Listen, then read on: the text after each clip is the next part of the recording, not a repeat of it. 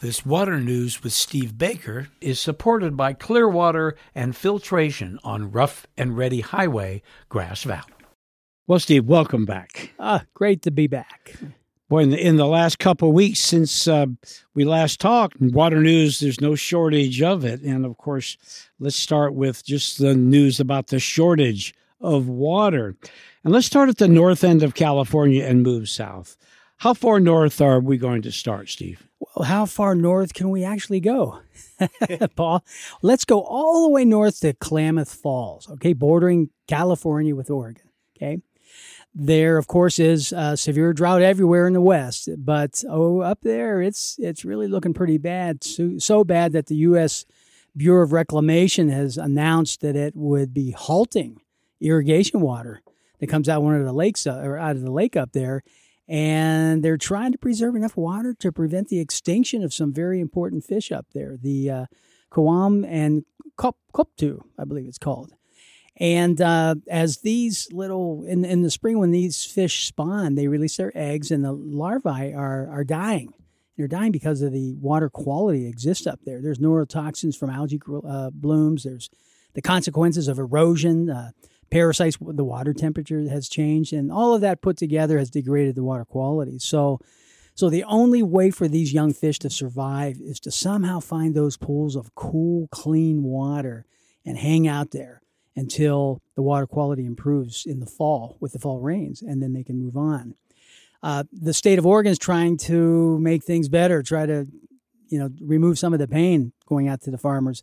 And so they have declared uh, they declared back in march a drought emergency and approved of providing emergency permits that would allow farmers and ranchers to use their wells for th- for irrigation for things like that. And this is highly unusual. They don't usually allow that. And in addition to that they're saying you can take out twice the amount of water that we have done for droughts in past years. So it's a big, big deal up there. Well, things are heating up even more than this because uh, you remember hearing about the militia group led by Edward Bundy? Oh yeah, okay. Yeah, that was a big battle, and he ended up kind of skating through court on that whole That's thing. That's true. He did well. Uh, the, the groups that he's associated with, these far right agitators, militia groups, they're they're starting to slowly go down there to southern Oregon along that you know northern California border, and they're threatening an armed stare down with the federal government over water supplies. That's going on right now, and I'll tell you, the concerns are very real for the farmers and the ranchers, and, and of course the Klamath tribes. Drought creates a lot of hardship for everybody, but you know what? Threat of violence under any circumstance, that's not okay. Well, the entire West is experiencing really extreme drought, as we said this year. Somehow, those we've been through this before, but somehow this seems worse. Uh, what's your take on that?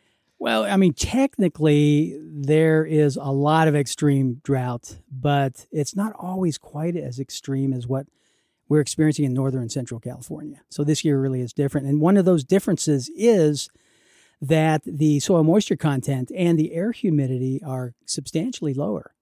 It's uh, been measured that humidity has changed in some areas of, of, Central Valley as much as 66% less. I mean, there are huge changes that have been that are being experienced this year, and that means less water in the soils. Soil moisture goes down, less water in the vegetation, which means we we're parching our our vegetation could cause wildfires, and more evaporation. So I'm telling everybody out there right now, I'm asking you, please stay safe.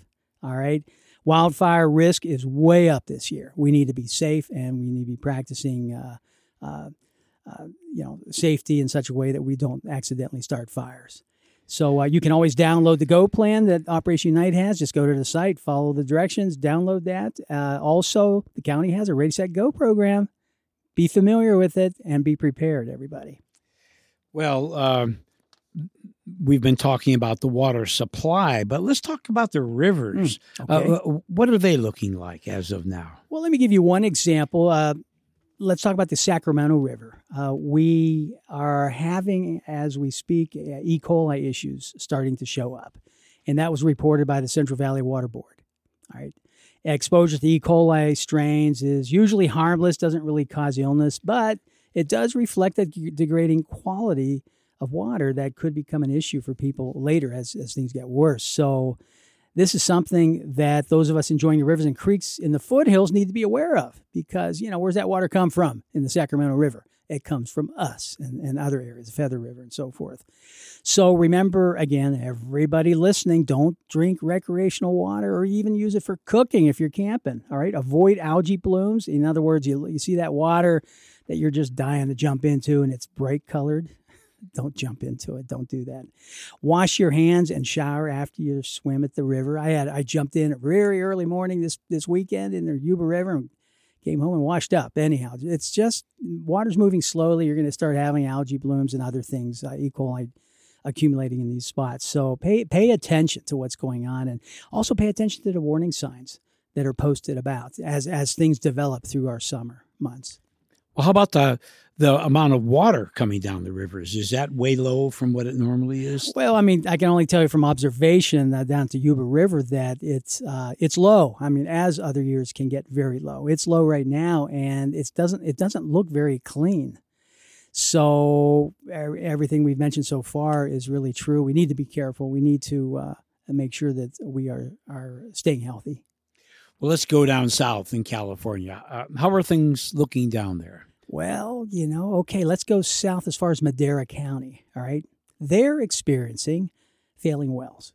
That's what's going on right now. I'm not talking about some a few private domestic wells. I'm talking about community wells as well as the private domestic wells. And there's a fantastic group down there. I've met some of them in the past. It's the Self Help Enterprises group. They are distributing temporary water tanks. Right now, about 200 households have them. They've done this before. Back when Porterville had its ex- experienced its problems a few years back, uh, this group, Self Help Enterprises, uh, really contributed uh, a, a, wonderful service in helping those families out. Now, if we go way south beyond Madera County, then we're talking about the recipients of the Colorado River water. Okay, uh, California receives about 20% of its supply from the Colorado River. That's substantial. From the Rocky Mountains. Well, from the yeah, from the Rocky Mountains. The watershed of the Colorado River is huge. It's a very very large area. A lot of other states also receive water, not just California. And uh, but here in California, uh, those that receive it includes the Southern California Metropolitan Water District. You know, they have something like 19 million people they serve or more.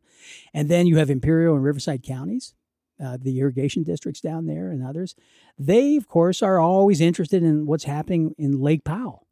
And what is happening is the water levels are substantially very, very, very low. Uh, they have dropped 140 feet in the last 20 years. And the uh, the lake, Lake Mead, is is about 37% full right now. So they're in a very, very bad place. They haven't ever experienced this level of of uh, decline in storage of water in Lake Mead. And they are anticipating, because of the low allocations that are being uh, issued, they're anticipating seven states all at the same time litigating against each other. That's how our water rights system works when things get tough. You litigate against each other. And uh, that has never happened. And with the potential for a seven state litigation, there are a lot of uncertainties attached. So we will have to keep our eyes on this as we move along. You know, something all of us need to be uh, realizing is Mother Nature is the one in charge. It's not us. We need to live within our means when it comes to water. It's just a reminder once again this summer. Today's the first day of summer, and uh, we need to use the water that we need to use, but use it sparingly and and frugally, and we'll get through this fine.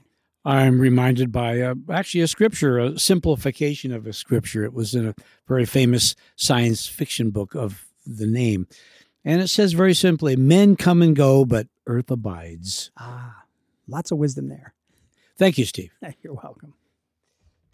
Managing groundwater is Steve Baker's career and passion, and that has led him into working on all water sources and supplies. This has been another conversation with KVMR's water guy, Steve Baker. You can email him with your questions at stevebaker at operationunite.co.